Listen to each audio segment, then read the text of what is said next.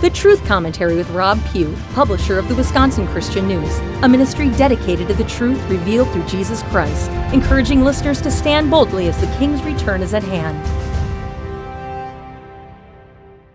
It was long overdue, but it needed to happen. Around the world, citizens have been rising up to protest the New World Order globalists, though the mainstream media has put a virtual media blackout on all this information. But now, citizens of Canada have decided they've had enough.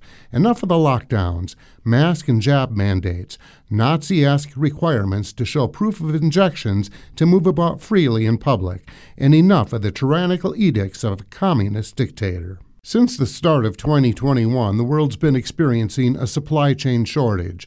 Cargo ships sitting offshore, unable to unload their wares. Ports backed up with not enough workers to unload them. Severe restrictions put on truckers and rail companies to move the supplies. But this has been a siege, a managed supply chain crisis, orchestrated and manipulated carefully by those controlling the narrative and agenda. Now things have changed. When Canadian Prime Minister Trudeau decided he'd make it mandatory for truckers to be jabbed in order to cross the border into the U.S. and for U.S. truckers to enter Canada, enough was enough. From Br- British Columbia to Nova Scotia, truckers took to the road in a massive show of solidarity against the reprehensible dictatorship that has ruled that country for far too long. And while massive protests in places like France, England, Germany, and Australia could be ignored by the media because they're so far removed from America, Canada's situation hits closer to home. I'm proud of what the Canadian truckers have accomplished, but also concerned that American truckers have not yet begun a similar protest. That needs to happen too. The chickens need to come home to roost. For two years now, I've watched as frightening news stories have been coming out of Canada. It's no secret that Chinese troops have been training with Canadian military and have been stationed close to the American border for years now. It's no secret that despite what Parliament representatives of the Canadian people want, the Canadian leadership has stated openly that COVID concentration camps, as we see in Australia, are now completed and ready to receive their human hostages in every Canadian province. And it's no secret that Trudeau fancies himself a modern day Fidel Castro and has been a champion of communist ideology all of his life. Like Obama and the current resident of our White House and others before them, Trudeau is prime minister because the globalists chose him. They placed him in power to do their bidding, and he's been a perfect little puppet for Klaus Schwab and the World Economic Forum. And like American governors, the Canadian premiers and most all of Canadian Parliament are under the same boots.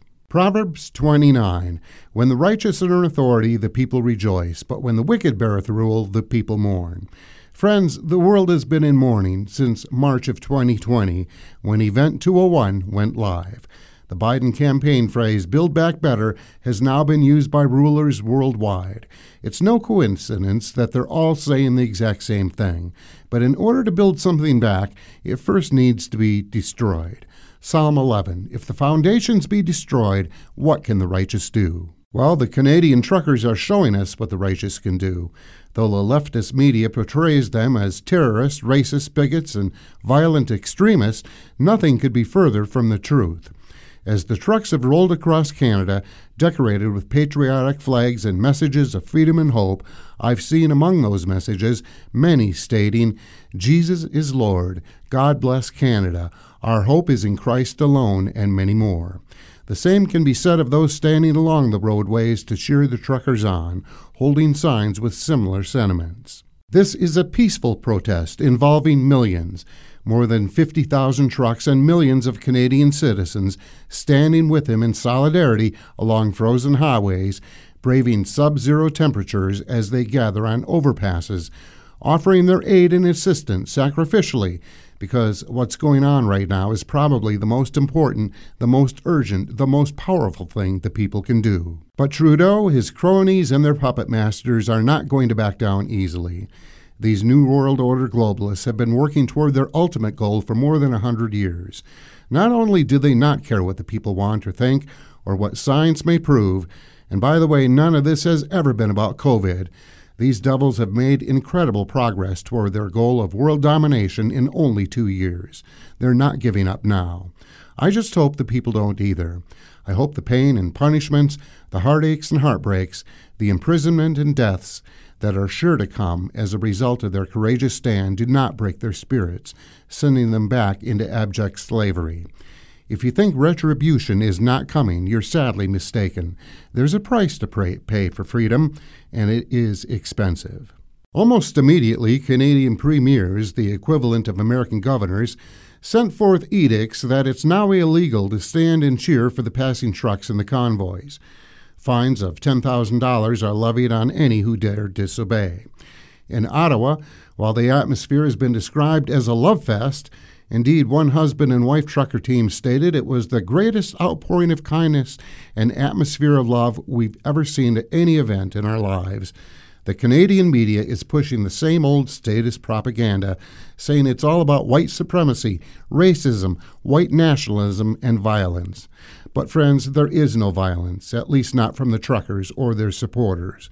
The only violence we've seen has come from government officials and police. And in case you haven't heard, Canadian pastor Arthur Pawlowski was once again arrested at his home on February 8th by a stealth SWAT team as he attempted to leave home to go preach to the truckers. In order to break the protesters' will, orders went forth that fuel stations are not allowed to sell fuel to truckers.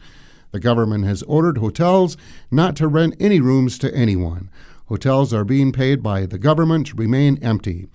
Canadian citizens then began walking in to the heart of the protest, carrying heavy loads of diesel fuel to keep the engines running, and bringing food and supplies to the truckers and their families. But these people are now being immediately arrested for doing so.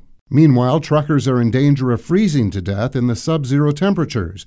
They sleep in their trucks. Many are there with their wives and young children, and they depend on the trucks being able to run in order to have heat. And for some, the punishment for fighting for freedom has already become too much.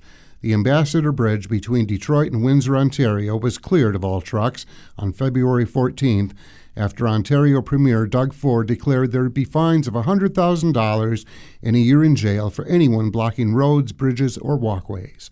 But meanwhile, a major border crossing between British Columbia and Washington state remains closed, as is the border blockade in Coutts, Alberta, just north of Montana. The Canadian government also cut off cellular communications in these regions to further hurt the truckers. The spark that set this fire ablaze was when Trudeau made it mandatory for all truckers, Canadian and American, to be fully jabbed and show their papers in order to cross the southern border. Interestingly, the U.S. southern border remains wide open, with the red carpet rolled out to welcome any and all, regardless of jab status, as illegal aliens invade our country at the invitation of the leftist elites, even as these illegals loot, destroy, and kill once they arrive here, overtaking farms, ranches, and entire border towns now in a state of emergency covert American government agencies are strategically relocating millions of illegals into cities and towns all across the U.S.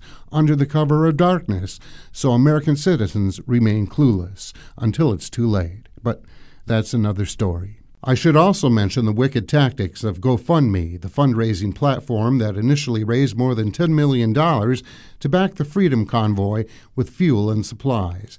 As most of you know, GoFundMe shut the trucker's account down and attempted to confiscate all that money, then give it to other groups, including leftist Marxist organizations like Black Lives Matter. When this didn't fly, GoFundMe agreed to return some of the money directly to the donors, but the Toronto Dominion Bank had already seized some of those funds. Then the truckers used an alternative crowdfunding site called GiveSendGo. Another $10 million was quickly raised in support of these freedom fighters, but a Canadian judge attempted to seize those funds as well. Here was Give Send Go's response. It said, Know this Canada has absolutely zero juris- jurisdiction over how we manage our funds here at Give Send Go. All funds for every campaign on Give Send Go flow directly to the recipients of those campaigns, not least of which is the Freedom Convoy campaign. Good for them. But now, even so called conservative politicians are calling for an end to the protests, promising they'll not stop fighting for freedom until they achieve it. It seems the Canadian conservatives are just as full of lies and empty promises as their American counterparts. Meanwhile, Trudeau is promising a crackdown, and one of his advisers stated, Trust me, I will not run out of ways to make this hurt. Cancel their insurance, suspend their driver's licenses, prohibit any future regulatory certi- certification for truckers, etc. The Freedom Convoy is having a positive effect. So far, the provinces of Alberta, Saskatchewan, Quebec, and Prince Edward Island have announced they'll either be substantially lifting COVID restrictions or ending them altogether this week. But meanwhile, Ontario is doubling down. Trudeau, Ontario, and the mayor of Ottawa have cut off supplies, threatened outrageous monetary fines and jail time, authorized police to confiscate fuel and food brought in by citizens to help the truckers, and they would like to slash their tires and tow their trucks. But as one commentator asked, how many trucks can Trudeau tow when tow trucks won't tow trucks? Indeed, towing companies are refusing to remove the trucks. But sadly, like good little Nazis, the local police continue to just follow orders as they arrest and persecute their fellow citizens. Wisconsin author Tony Horvath has recently written a fictional book titled The Corn Siege, in which he imagines a glimpse into the future roughly two years from now. In his story, the plans of the global leftists are thwarted because ordinary Americans living in flyover country simply stop doing business with those who've been oppressing them. County sheriffs get on board and set up blockades, keeping those from leftist areas of the country out of their counties. Within flyover country, all is well. People have plenty of food, power, heat, and supplies. People are free and life is normal. But the liberal cities are cut off. Truckers no longer deliver there. Power companies cut off power supplies. All those peasants who run the engine of the American economy simply stop doing business with those who hate them.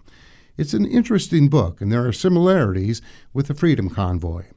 Indeed, if given no other option but to end the blockades or lose everything, I hope the truckers will simply park their trucks and thereby take back control of the supply chain crisis that's currently being run by those seeking the destruction of our economy and all of Western civilization. But you know, as much as we admire and cheer for those truckers currently standing in our place on the front lines, it's my fervent prayer that we don't buckle under the pressure. Because however this ends up, it's going to affect all of us. Remember, 75% of everything you see in the stores arrives there by truck. The truckers have tremendous power to break the backs of the tyrants, and I hope they do that. But I also hope that those cheering them on today will not be calling for their blood tomorrow when things begin to get rough for the rest of us.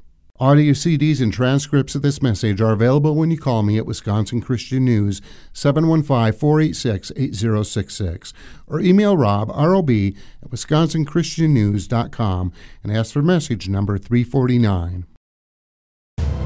This has been the Truth Commentary with Rob Pue, publisher of the Wisconsin Christian News. Find us on the internet at wisconsinchristiannews.com. Questions and comments? Email Rob, R-O-B, at wisconsinchristiannews.com. The views expressed are those of the speaker.